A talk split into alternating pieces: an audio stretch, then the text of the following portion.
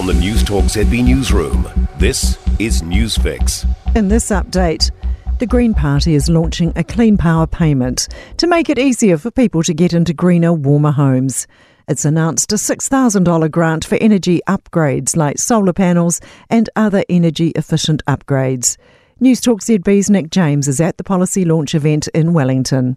Alongside the grant, people will be able to access interest free loans of up to $30,000 to cover additional zero carbon upgrades.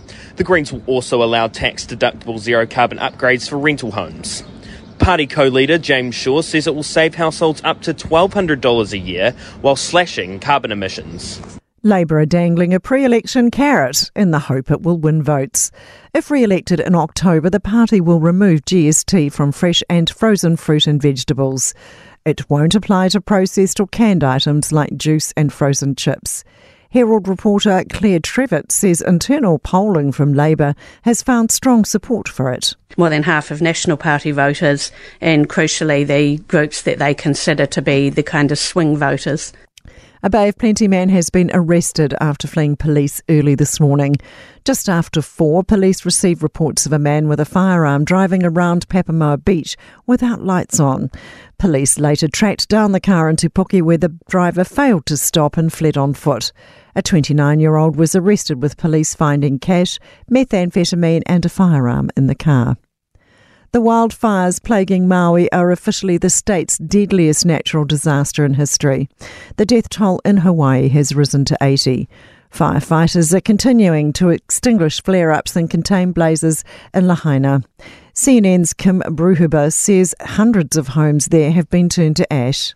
The only public road in and out of Lahaina was open briefly on Friday to give people the chance to go in and see what, if anything, remains of their homes. But authorities closed it down again a short time later. That's news. In sport, Australian football coach Tony Gustavsson has praised the mental strength of his goalkeeper Mackenzie Arnold. In the longest penalty shootout in World Cup history, Arnold stepped up to take the Matildas' fifth shot and send her nation into the semi final.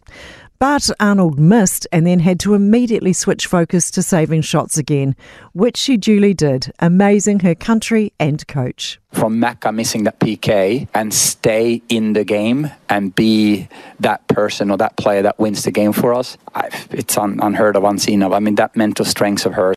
Australia meets traditional rival England in the Sydney semi final on Wednesday. Four Kiwi crews have all but secured their spots in the Gold Fleet at the 2023 Sailing World Cup Championships after pushing up the leaderboard on day two in The Hague. That's sport. I'm Sandy Hodge. For more news, listen to Newstalk ZB live on iHeartRadio.